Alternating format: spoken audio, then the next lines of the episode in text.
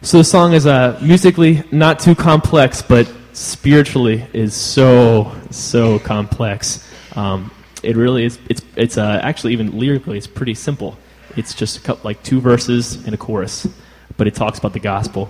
So if you're hearing this for the first time, you need to know that God loves you. He sent His Son to die for you.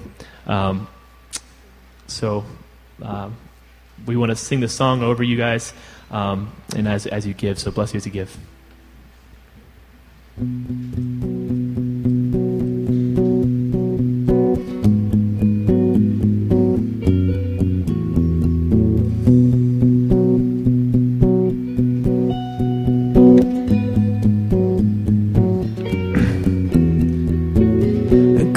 close, listen to the story about a love more faithful than the morning. A father gave his only son just to save us. The earth was shaken in the dark. All creation felt the Father's broken heart. Tears were filling heaven's eyes. The day that true love died, the day that true love died, when blood and water hit the ground. Walls we couldn't move came crashing down. We were freed and made alive. The day that true love died, the day that Jesus died.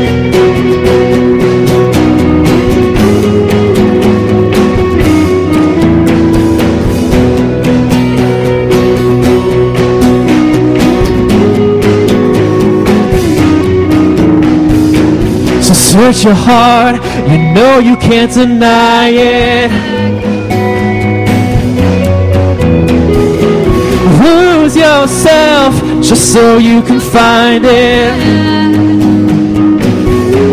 The Father gave His only Son just to save us. The earth was shaken in the dark. All creation felt the Father's broken heart. And tears were filling heaven's eyes. The day that true love died, the day that true love died, when blood and water hit the ground. Walls we couldn't move came crashing down. We were freed and made alive. The day that true love died, the day that true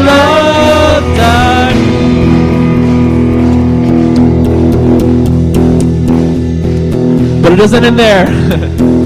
Cause Jesus is alive, Jesus is alive, Jesus is alive, Jesus is alive, Jesus is alive. He rose again on high. When blood and water hit the ground, walls we couldn't came crashing down. We were freedom made alive. The day that true love died, the day that true love died.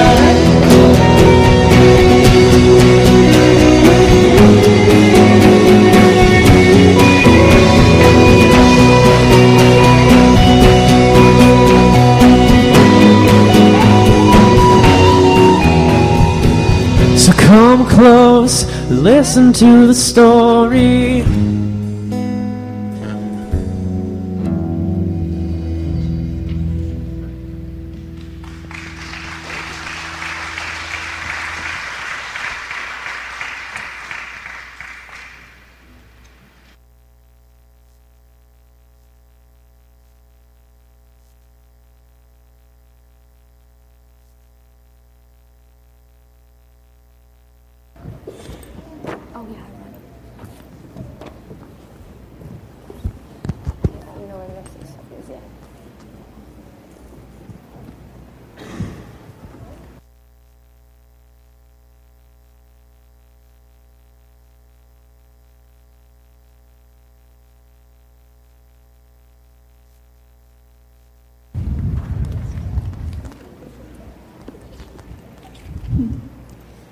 Okay. I'll talk to you later, John.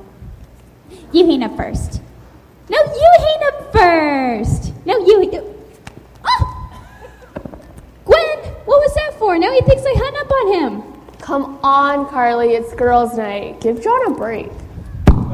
What's your problem? Sorry, I'm just done with relationships. You know, we really are sorry about your parents' divorce, Gwen. Yeah, I know. Ella, how many colleges are you applying to? I don't even know yet. Both my parents want me close to home, but my two favorites are on the West Coast. And I'm not even sure if I can get into Stanford. No, of course you can, Ella. Hey, do either of you guys know when Kimmy's getting here? Guys, guys, guess what? I just saw a robbery at the main cup. It was oh, so cool. This guy just hopped over the counter, knocked the cashier to the floor, and almost got away with the money. Except then that cute waiter knocked him out with his tray. It's the most amazing thing I ever saw. Yeah, just as amazing as the time your dog found a treasure chest in your neighbor's basement. Or, or the time Orlando Bloom came to your house for lunch? Okay, I admit it. Orlando Bloom never actually came to my house for lunch, but someday he will. Hey, this is private. I really am sorry about your parents' divorce, Gwen. Don't your parents care what you think about this? I don't know, I'm too afraid to talk about it with them. Hey, I think I have something that might help you. I doubt your magic eight ball will help me, Kimmy. Not that, this. Oh, you have a Bible? Yeah, my aunt gave it to me for my birthday. Hmm. That's cool. What does it say? Oh, let's see. Let's look up crappy relationships. Oh, oh, Kimmy, how about we look up something more useful like divorce? Oh, here, listen to this Matthew 19, 3 through 9. Some Pharisees came to him to test him. They asked, Is it lawful for a man to divorce his wife for any and every reason? Haven't you read, he replied, that at the beginning the Creator made them male and female, and said, For this reason a man will leave his father and mother and be united to his wife, and the two will become one flesh. So they can no longer be two, but one. Therefore, what God has joined together, let man not separate. Why then, they asked, did Moses command that a man give his wife a certificate of divorce and send her away? Jesus replied, Moses permitted you to divorce your wives because your hearts were hard. But it was not this way from the beginning. I tell you that anyone who divorces who divorces his wife except for marital unfaithfulness and marries another woman commits adultery. Well, I wouldn't say my parents have been unfaithful, they just haven't been getting along lately. Maybe you should mention this to your parents. Maybe it'll make them think about what's really important. Told you it would help. You know, it would be helpful finding the right college. Well, let's see. Let's approach it this way. Why is it so important to find the right college? Well, I want a college that will put me on the right path for the future. But every college I've heard from, they all promise good things, and I don't know which one to choose. Hmm. Oh, listen to this. For I know the plans I have for you, declares the Lord plans to prosper you, not to harm you, plans to give you hope and a future. Jeremiah 29 11. In other words, Well, just ask God to help you find the right college, and He will. how? Well, see, God answers us through many different ways, like through prayer or consequences, or through other people who also believe in God, or just like we did now through the Bible. Well, I never thought of it that way. So just trust God to help you, and He will. Huh, the Bible really does answer everything. Hey, let me see something. What are you looking for? I want to know what the Bible says about the importance of telling the truth.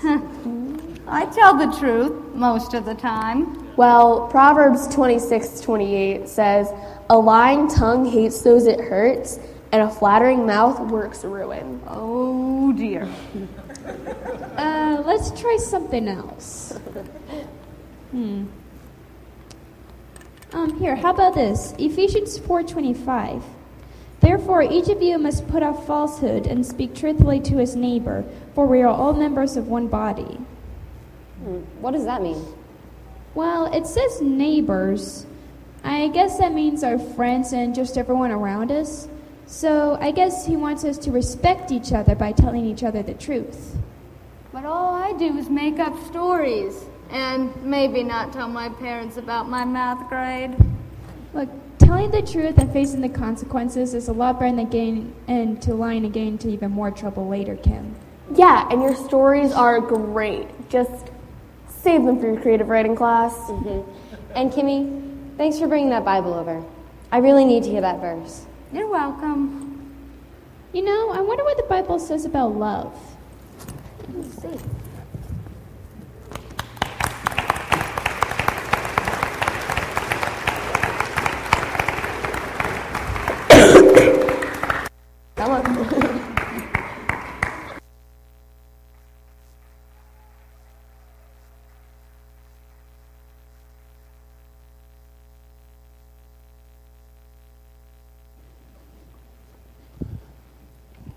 The girls of drama. Let's give them another hand. I won't call them the drama queens, but thank you, girls, very much. That was excellent. You see the balloon over at the cross, and uh, that's celebrating that last week on uh, Sunday morning. Uh, one of the uh, young grade school girls, I believe she's in third grade, maybe fourth, uh, and she asked Jesus to be her personal Lord and Savior. And so she is now a child of God and began that journey. And so, yes, give a hand, a clap offering to the Lord, for He is good.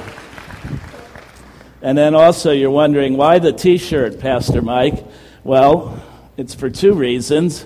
It's because of uh, just an hour and 15 minutes from now or so, we're having a church picnic over at Middletown Park. There's no 11 o'clock service. And if you've not signed up for the picnic, you can just go into the uh, store and buy a side dish, and everything else is provided, and you all come at 11:30 at Middletown Park. If you don't know where it is, there are directions on the sheet that says church picnic in the lobbies. The other reason I'm wearing this T-shirt is uh, there are three of us that are going to be in the well, I think it's more than three. Uh, but going to be in the dunk tank, and I didn't want to have a nice, yeah, a nice shirt on. So you get to either put me in the dunk tank or Pastor Eric Miller or Aaron O'Hara, staff person. Here's what we figured. You know, Pastor R about raising funds for the Operation Barnabas students. I hope you're praying for those six students. But he kissed a donkey, and so did Daniel Christensen uh, a few weeks ago. Well, then some of the staff thought, well, we can get wet for Jesus and go into the dunk tank. So, the courageous also stands for the theme of when we get into God's Word, that's today's theme in discipleship, getting into the Word of God on a consistent basis. When we get into it, it gives us courage and it helps us be courageous to change and to face who we are and to also understand Him. So, speaking of discipleship, we're in a series where we're learning about following hard after Christ. As we follow hard after Christ, in the last few weeks, we've been learning about uh, His radical love.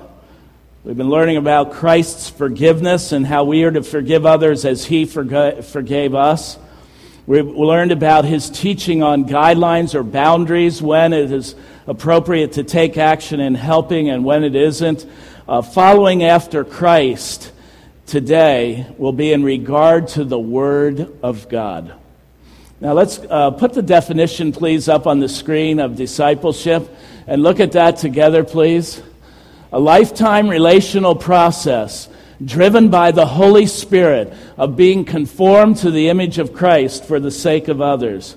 For the sake of others, what in the world does that mean? Well, what does it all mean? First of all, I am being conformed more and more into Christ's character, not how he looks physically, but how he is in his character love, joy, peace, patience, kindness, goodness, faithfulness, gentleness, self control. And as I grow in my Christian life, I become more and more like the person of Christ in his character, and the Holy Spirit is directing it, it's guiding it, it's guiding me, and then I pass that life, that truth, that way of Jesus Christ on to other people. I pass it on to in a relationship process, in a process uh, in, a, in a relationship setting. I pass it on to my children if I have kids, to my spouse if I'm married. I pass it on to others that God directs into my life. And I am a, either a disciple or a discipler, one who trains and disciples others.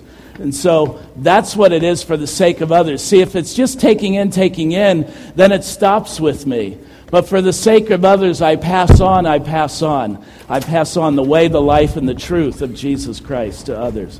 So, in order either to be a disciple or be uh, discipled by Jesus, uh, excuse me, uh, to be a discipler of another one, it assumes, I believe that one of the microphones is on. Okay, I'm hearing. Okay, so some of those wire, one of those wireless is on. Thank you very much. Okay, now that's me. All right. To be, you know, it's really dangerous. If I go long, they could just turn me off, baby. okay, so let's remember a lot of pressure is on the sound techs to handle the multitude of things. So give them a hand of honor and respect. Thank you, men.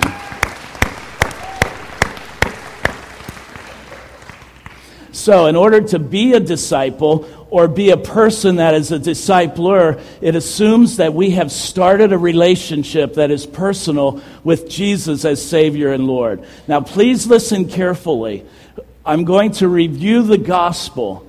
And if you're uh, one here today and you're not sure that you are trusting in Christ as your personal Lord and Savior, then this may be an area where God has been working on you. God has been saying, Joe, or Mary, in your, just in your heart or in your spirit, I want you to come to me. I want you to trust my Son as Savior and Lord. Or if you have trusted in Christ as Savior and Lord for one year or 10 years, or in my case, I prayed a prayer similar to the one I'm going to share in just a few minutes when I was age 11. I'm now 59, so it's 48 years. So whether it's been one day, one month, or 48 years, you and I need to listen to this. Why? So that later today, when we have an opportunity to tell someone the good news, or if we're considering the good news for the first time, here it is. I want to share this simple way, in simple terms, how to give your life to Christ or how to share with someone else how they can give their life to Christ as Lord and Savior. Listen. Letter A.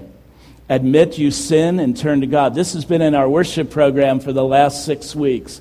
I'm so glad it's there. We're going to put the gospel in in different wording, in different ways uh, in the coming weeks and months so that we are saturated with it and remembering. So, letter A admit that you and I sin and turn to God. God is holy, you and I are unholy. Admit that we sin. Letter B believe with faith that Jesus died for you and for me. We believe that Jesus Christ died, was buried in the grave, and three days later arose from the dead. Why? For you and for me and for our sins. Letter C Call on Jesus.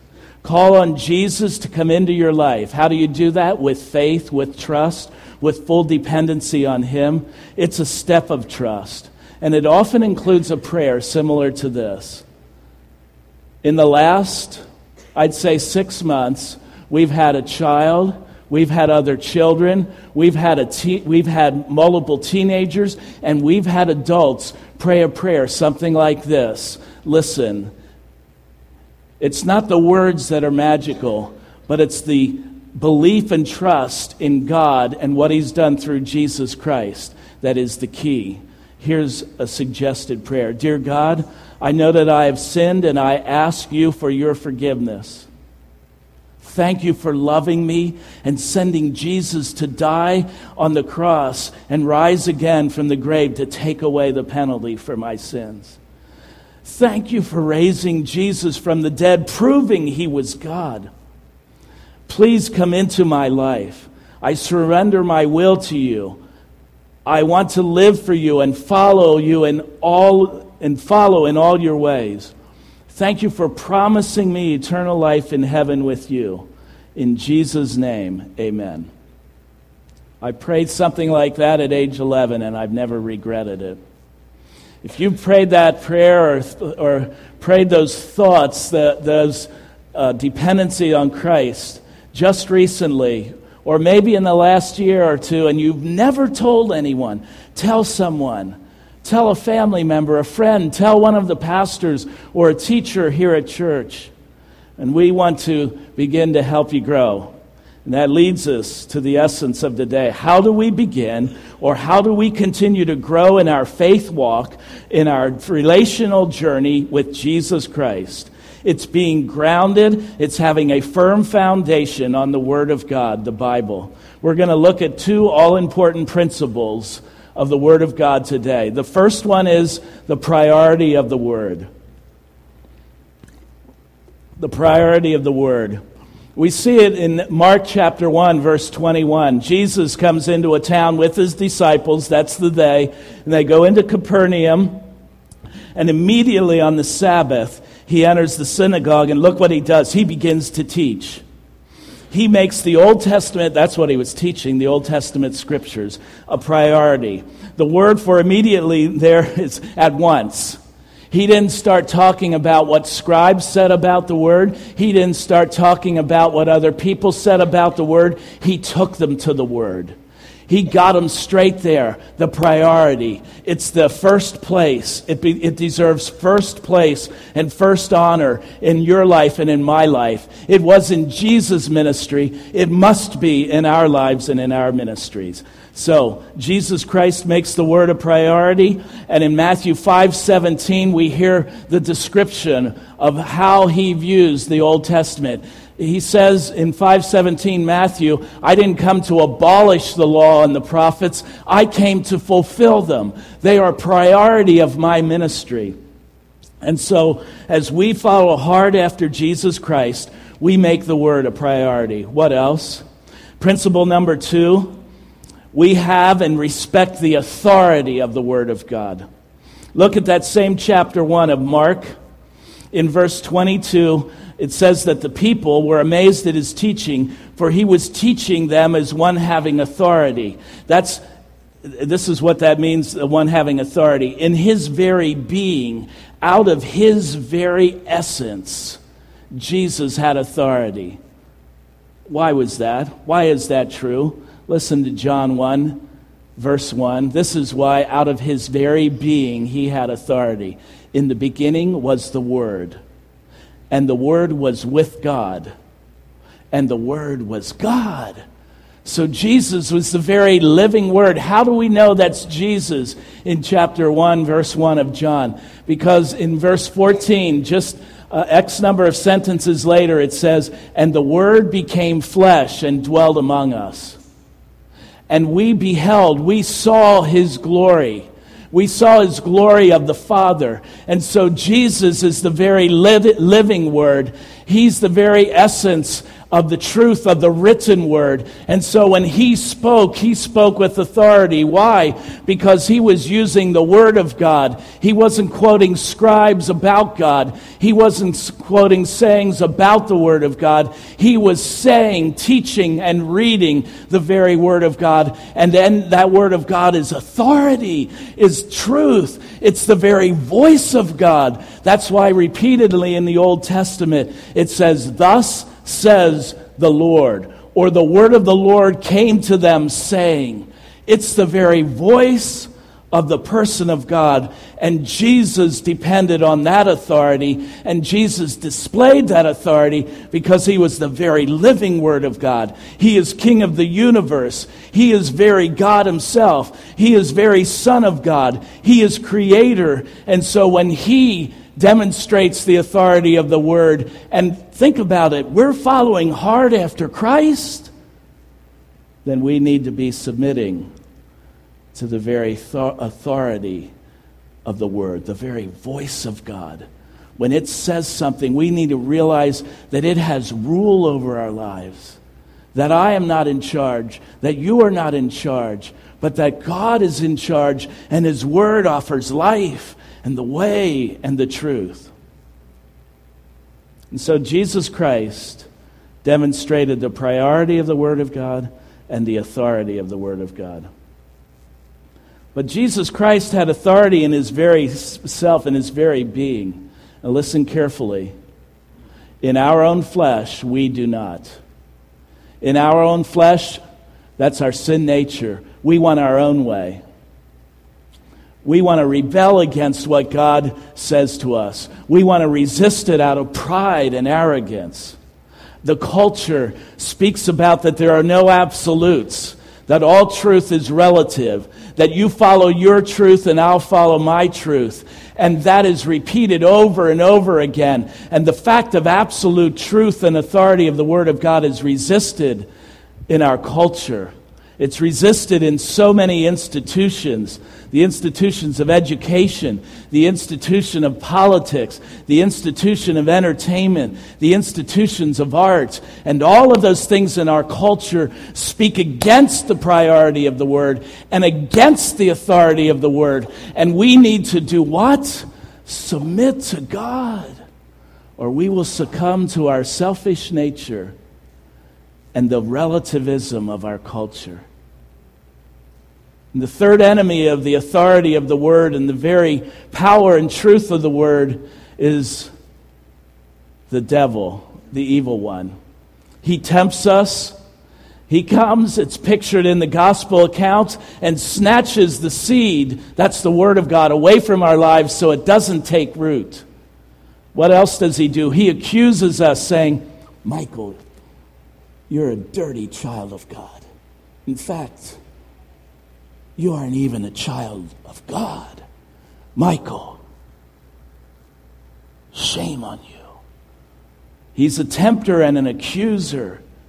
And he'll do that to you. So, what do we need to do? Allow the Word of God to have full reign. Allow the Word of God to rule in your life and my life. We need to submit to God and His authority, to Jesus and His kingship, and we need to assi- uh, submit to the authority of the Word and to obey it. So, since the Word of God is to have priority and authority, what in the world are we to do? Turn to, in your Bibles or look on the screen to 2 Timothy 2.15. 2 Timothy 2.15. The first thing we're to do in regard to the priority of the Word of God is to handle it diligently. Look at those, that first phrase, 2 Timothy 2.15. Be diligent to present yourself, approved to God as a workman who does not need to be ashamed. In the King James, for those of you who use it, it says, study to show yourself approved unto God. This translation says, be diligent. I think the New International Version says, do your best.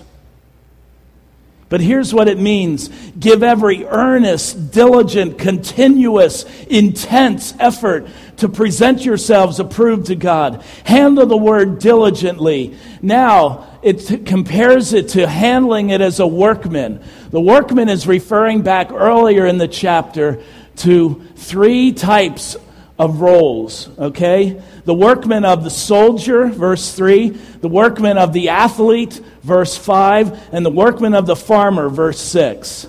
And so he or she who is a soldier must have single mindedness. That's part of diligently handling the Word of God.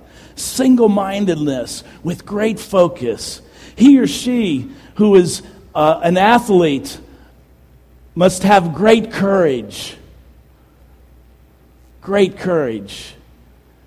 Takes courage to have the discipline of the athlete.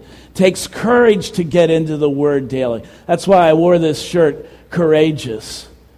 We're going to hear more about this movie in the fall about Courageous, but that's for another time.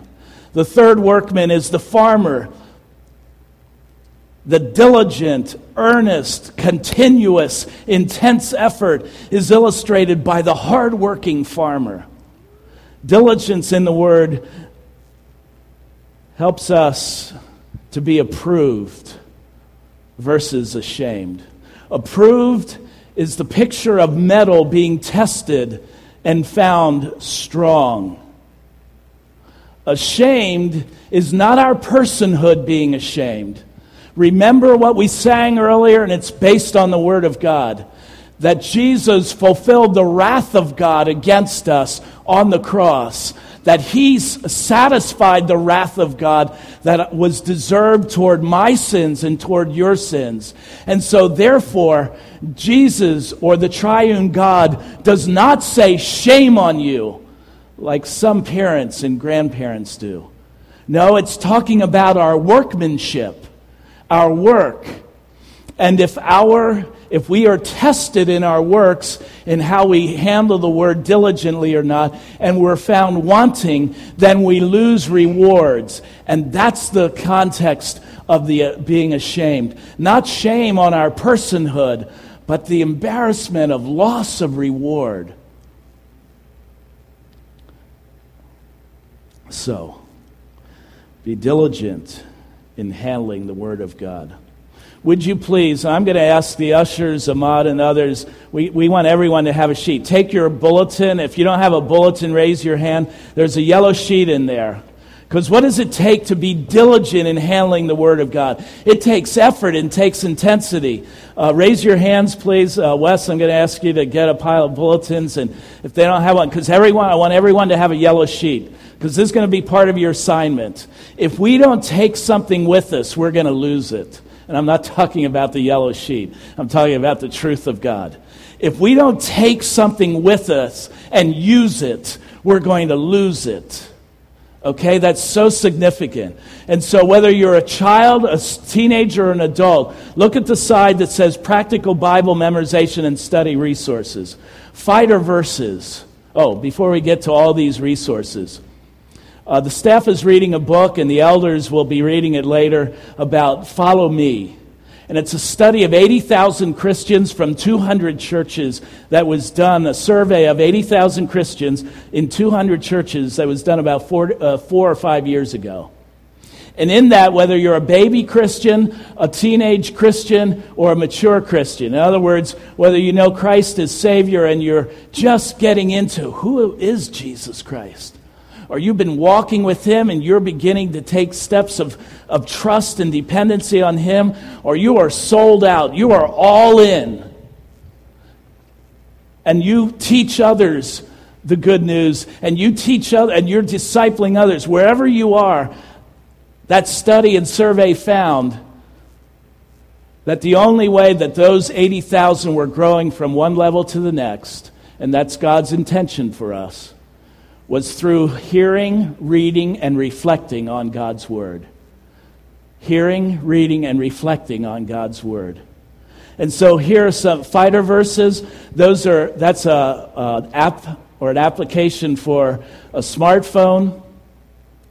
You can also uh, get this on your uh, computer, uh, your personal computer, or your home computer. And get this it will actually give audio of the scriptures being read out loud. Because some of us aren't readers, but we can listen to it. It'll actually repeat verses over and over again, and that's how we memorize. It will actually give verses on how to fight against a certain besetting or sin that pulls you or me down. That's fighter verses uh, Crosswalk, www.crosswalk.com. Uh, Pastor Dan Haffey or Dr. Dan Haffey uses that just to get himself into the Word on computer on a daily basis. You might consider that. Doorpost.com, another one. Our daughter and son in law, Charlene and Peter, uh, educated Margie and me about D365. It's just another daily devotion right on the computer. That one's for free. So are Crosswalk and I think Doorposts. So you don't have to pay for all of these. Our Daily Bread. It's just a simple booklet like this that the church provides every three months. Uh, there's some extras out on the um, uh, atrium lobby uh, table. Bible verses. Tim Hampton gave me this, and uh, I used to use one of these years ago. Type up Bible verses or hand write them on a business card size uh, card, poke a hole in it, and put it on a ring. If you don't like a ring in your pocket, then put it in a business card holder, and you can review those verses over and over again. It's a great, great tool. You can also, uh, in fact, I'm going to ask the ushers, not now, but at the end, to have these. We made these available, The Art of Family. This is for our households to pass on to children and grandchildren. Uh, discipleship truths, truths about the Word of God. And I encourage you to take one from the ushers on the way out the door. Uh, they're from our children's ministries. Bible Gateway gives resources and translations and paraphrases so that you're not just uh, getting ignorance of other people, because sometimes when people share their beliefs about God, it's not even close to the truth about Him. And so we need the very Word of God and a variety of translations. Momentum Conference, I want to highly recommend that you consider momentum an investment. There's still time. This is, this is a conference. This is why I'm taking the time. This is a conference where four to five times a day, 1,500 to 2,000 teenagers, middle and high school youth, and adults in an exciting setting, in an intense Holy Spirit setting, are digging into the Word without distraction. The $450 that includes transportation is an investment. And some of us drop $450 on all sorts. I'll use me hunting, golf, sports, games. Do resources that have to do, and none of those are wrong, by the way. But if they are replacing the diligent handling of the Word of God, then they become an impedance and a barrier to growth. Momentum Conference. If your middle school or high school student isn't signed up, there's still time. See Eric Miller. You see two family ones, focus on the family and family life today. And then I wanted to get to the purple book. The purple book we discovered about a year ago through our youth pastor, Eric Miller. Eric Miller. They're teens, rock stars, uh, pro athletes, students, business people using this book. It talks about sin, salvation, lordship of Christ, Holy Spirit, prayer and worship, family, how to live together as a church, dealing with conflict, leadership, spiritual hunger in the Word of God, the Holy Spirit, forgiveness of sins, evangelism, and on and on and on. People are using this. I encourage you, uh, check it out, ask for one at the office. I'm going to begin to go through this with one of the men in our church in the coming months. So, what are you doing in diligently handling the Word of God. The other thing that uh, 2 Timothy 2.15 uh, talks about and, and gives is to handle the Word of God accurately. We're to handle it accurately. Look at that last phrase. Uh, accurately handling the Word of truth. Another translation says rightly dividing the Word of truth. Another says correctly handling it. The word for accurately handling, handling mean, is cutting it straight in the original language. Cutting straight. Now think about it. Go back to those three roles. The soldier, he needs to cut it straight by being, or she needs to cut it straight by being single minded, by marching and following orders. The athlete, he or she needs to cut it straight by, by, by competing according to the rules. The farmer, he or she needs to cut it straight by doing hard work and following the seasons of planting and weeding and harvesting and all of the things of watering, etc., in between. I handle the Word of God and I study, and you are to handle the Word of God and you are to study so that we cut a straight line. Now, listen very carefully. The standard is perfection, and that's impossible. The standard of righteousness and holiness and cutting it straight is perfection, and that's impossible. That's why we teach the gospel. That's why we depend on Jesus Christ, because He perfectly cuts it straight every time. He is the Word of God. He is cutting it straight in His personhood. He is perfection. He is God Himself. He is all holy. And so when I ask Him to be my Lord and Savior, I am forgiven of my sins, and you are forgiven of your sins, and you and I are clothed in His righteousness, so that He fulfills the perfection, so that He is the perfect Lamb of God, so that He fulfills all righteousness. That is powerful. I, and so as I get to know Him, I, I get into the Word, I cut it straight. Listen, I not only get to know about Father, Son, and Holy Spirit, but I get to know my Savior, your Savior. We get to know my shepherd, your shepherd. We get to know the lovers of our souls. Real quickly, moving into the end here. Why? Here's the so what. Why is the Bible so important? Why is it foundational for following after Christ? I want you you can write these things down, but I'd, I'd rather you write the verses down. If you're a fast writer, do both. Okay? This is, this is really important because it's not me, it's God's Word. It's where we learn God loves us. If we go outside of the Word, all we hear is cynicism, despair, and, and hate. We experience that in all of those institutions I listed earlier.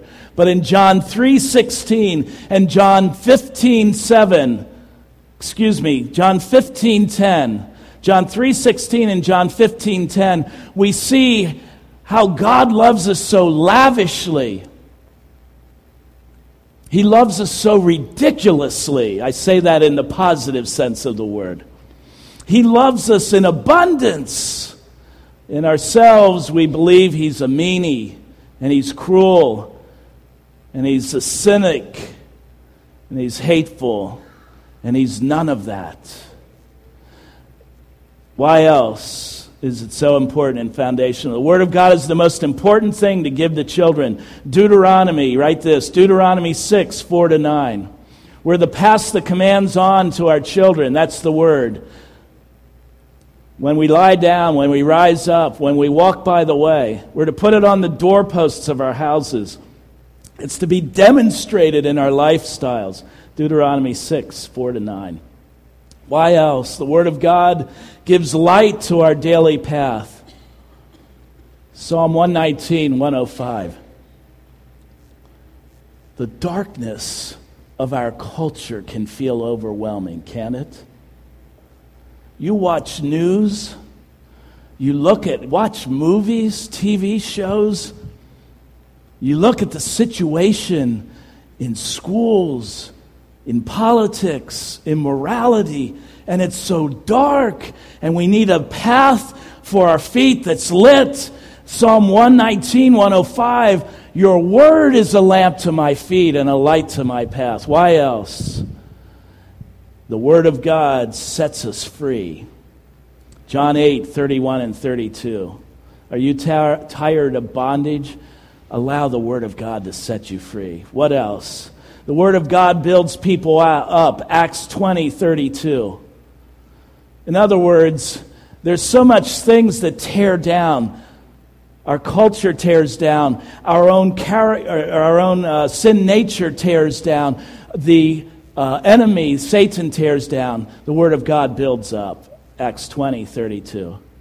The Word of God anchors our faith. Romans 10 17. Actually, it says how, uh, that faith comes by hearing, Romans 10 17, and hearing by the Word of God. Actually, the Word of God brings faith. Faith doesn't get drummed up within us. The Word of God is brings faith and give the, gives us the gift of faith, Ephesians 2 uh, 9. And then it brings reborn life to us, James 1 18. The Word of God actually brings regeneration, the breath of new life from deadness to life. James 1:18 into our lives. And finally, the word of God is powerful and living and sharper than any two-edged sword. Hebrews 4:18. It's a powerful living force And if you could, and you cannot, cut between soul and spirit, that's what the rest of the verse says, and bone and marrow, and thoughts and intentions or motives, the Word of God would be the only thing that could get through those mystical, improbable things that cannot be divided humanly. So, take the yellow sheet again, please. Got the yellow sheet? Turn over to the other side. It says questions. These are Bible verses of what the Bible says about itself. Okay, questions. What the Bible says about itself. Here are the four questions. And this is your assignment to take home. I'd like you to read these questions to yourself or maybe as a couple or a family. That's up to you all. What, what makes the Bible foundational to my life and my kids' lives? And then you read about it being authoritative. Fourth, the way down. How do I know that the Bible is not just a good human made book? That is a common, common question. And you see those answers with scripture references given there. Question number three, about three fourths of the way down. Can I trust and depend on the Bible? Uh, yes, I can. And there are some uh, terms and scripture. And then, fourth, how can I understand the Bible? Through the Holy Spirit illuminating my mind and your mind and giving understanding. And those are the scriptures. And so, we come to the end. And I want us to reflect on scripture. I'm going to ask uh, just for some music to be played. No, no verbal singing. Praise team, come on up, or Jimmy, however you've decided. And I want you to listen to this, please. This is a song, just the chorus of a song that was written four, five years ago. Word of God, speak. Would you pour down like rain, washing my eyes to see your majesty, to be still and know that you're in this place? Please let me stay and rest in your holiness. Word of God, speak. And then a song written 150 years ago. Listen to these words, just one, one verse, 150 years ago. Break thou the bread of life, dear Lord, to me, as thou didst break the bread beside the sea. Beyond the sacred page, I seek thee, Lord. My spirit longs for thee, thou living word. As the praise band plays, just look at these verses. Psalm 119, ver- you can put it up there, please. Psalm 119, verses 9 through 16. We're going to take time just to briefly meditate on those. Let it wash over us.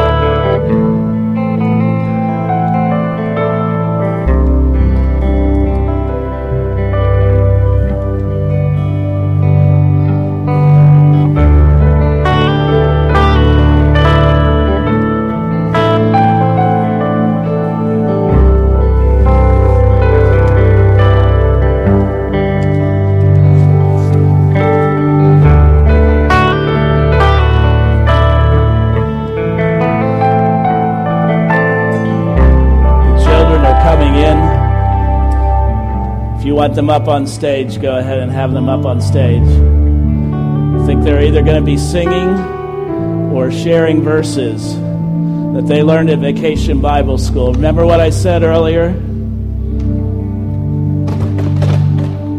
Discipleship is not just for you and me to grow more in knowledge, but to pass on to children like these and to grandkids.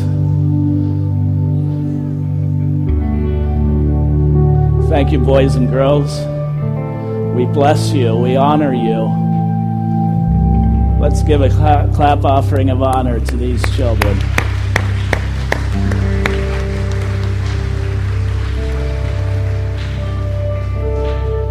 We're going to hear something of what they learned and did in Vacation Bible School. Oh, thank you, Isaac. You're, you're going to be a good student. You're observant. Uh, little guys, we don't want you up on there, okay? This could break, all right? So you stand back. Thank you. You, you stand back, please. Thank you. All right, you can turn me off now.